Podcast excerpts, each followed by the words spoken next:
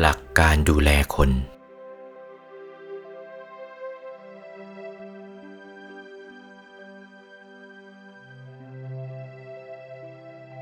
สีหลังรักคติ หากว่ามีคนมากเช่นนี้คือตั้งแต่สองคนขึ้นไป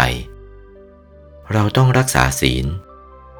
ต้องบริสุทธิ์กาย บริสุทธิ์วาจาและบริสุทธิ์ใจ ไม่มีร่องรอยเสียกระทบกระเทือนใจกัน กายจะให้เดือดร้อนตนเองและคนอื่นก็ไม่มี วาจาจะให้เดือดร้อนตนเองและคนอื่นก็ไม่มี จะอยู่ด้วยกันมากน้อยเพียงใดก็ตาม ไม่สบายใจเหมือนกับอยู่คนเดียว ดังนั้นจึงไม่ควรเบียดเบียน ไม่กระทบกระเทียบเปรียบเปรย ไม่อิจฉาริษยากันอย่างใดอย่างหนึ่ง มีศีลด้วยกันทั้งหมด ศีลห้าคือปานาติบาตอธินนาทาน กาเม มุสา สุราห้าสิกขาบทนี้ต้องบริสุทธิ์จริง ๆ คือไม่เบียดเบียนกันให้เดือดร้อนด้วยการฆ่า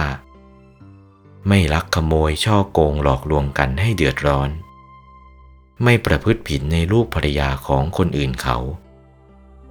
ถ้าประพฤติผิดเข้าก็เดือดร้อน ถ้าไม่พูดปดกันก็ไม่เดือดร้อน ถ้าพูดปดเข้าก็เดือดร้อน ไปเสพสุราเข้า คนดีๆ ก็กลายเป็นคนบ้าพูดจาอ้อแอไม่เป็นเรื่อง หรือคนดีๆ ก็กลายเป็นคนครึ่งบ้าครึ่งบอไป ถ้าว่าเต็มที่เข้าก็อาจกลายเป็นบ้าบอไปเลย ถ้าว่าเมื่อใดลิสุราหมดไปแล้ว นั่นแหละ จึงจะพูดจากันรู้เรื่องกลับเป็นคนดีได้ตามปกติ นี่เพราะฤทธิ์สุราทำให้เป็นไปอย่างนั้นควรระวังให้ดี อย่าให้เหตุเหล่านี้เข้าครอบงำได้ ตนเองจึงจะเป็นสุขกายสุขใจ มีคนมากมายเท่าไหร่ก็เป็นสุข ไม่ต้องเดือดร้อนเลย แต่เป็นสุขอย่างธรรมดาเท่านั้น ถ้าจะให้เป็นสุขและฉลาดยิ่งขึ้นไปก็ต้องเจริญภาวนา ภาวนังภาเวติทำให้จริง ให้หยุดให้นิ่ง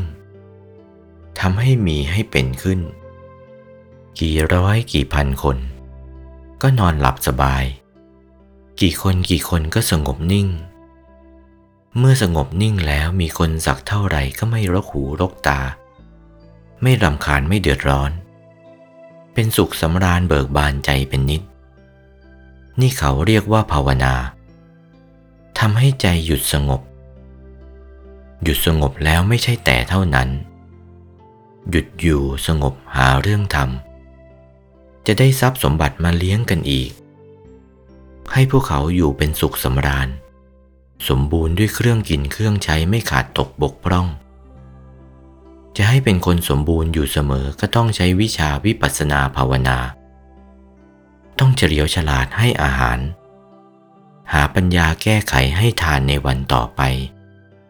ไม่ให้หมดให้สิ้นไป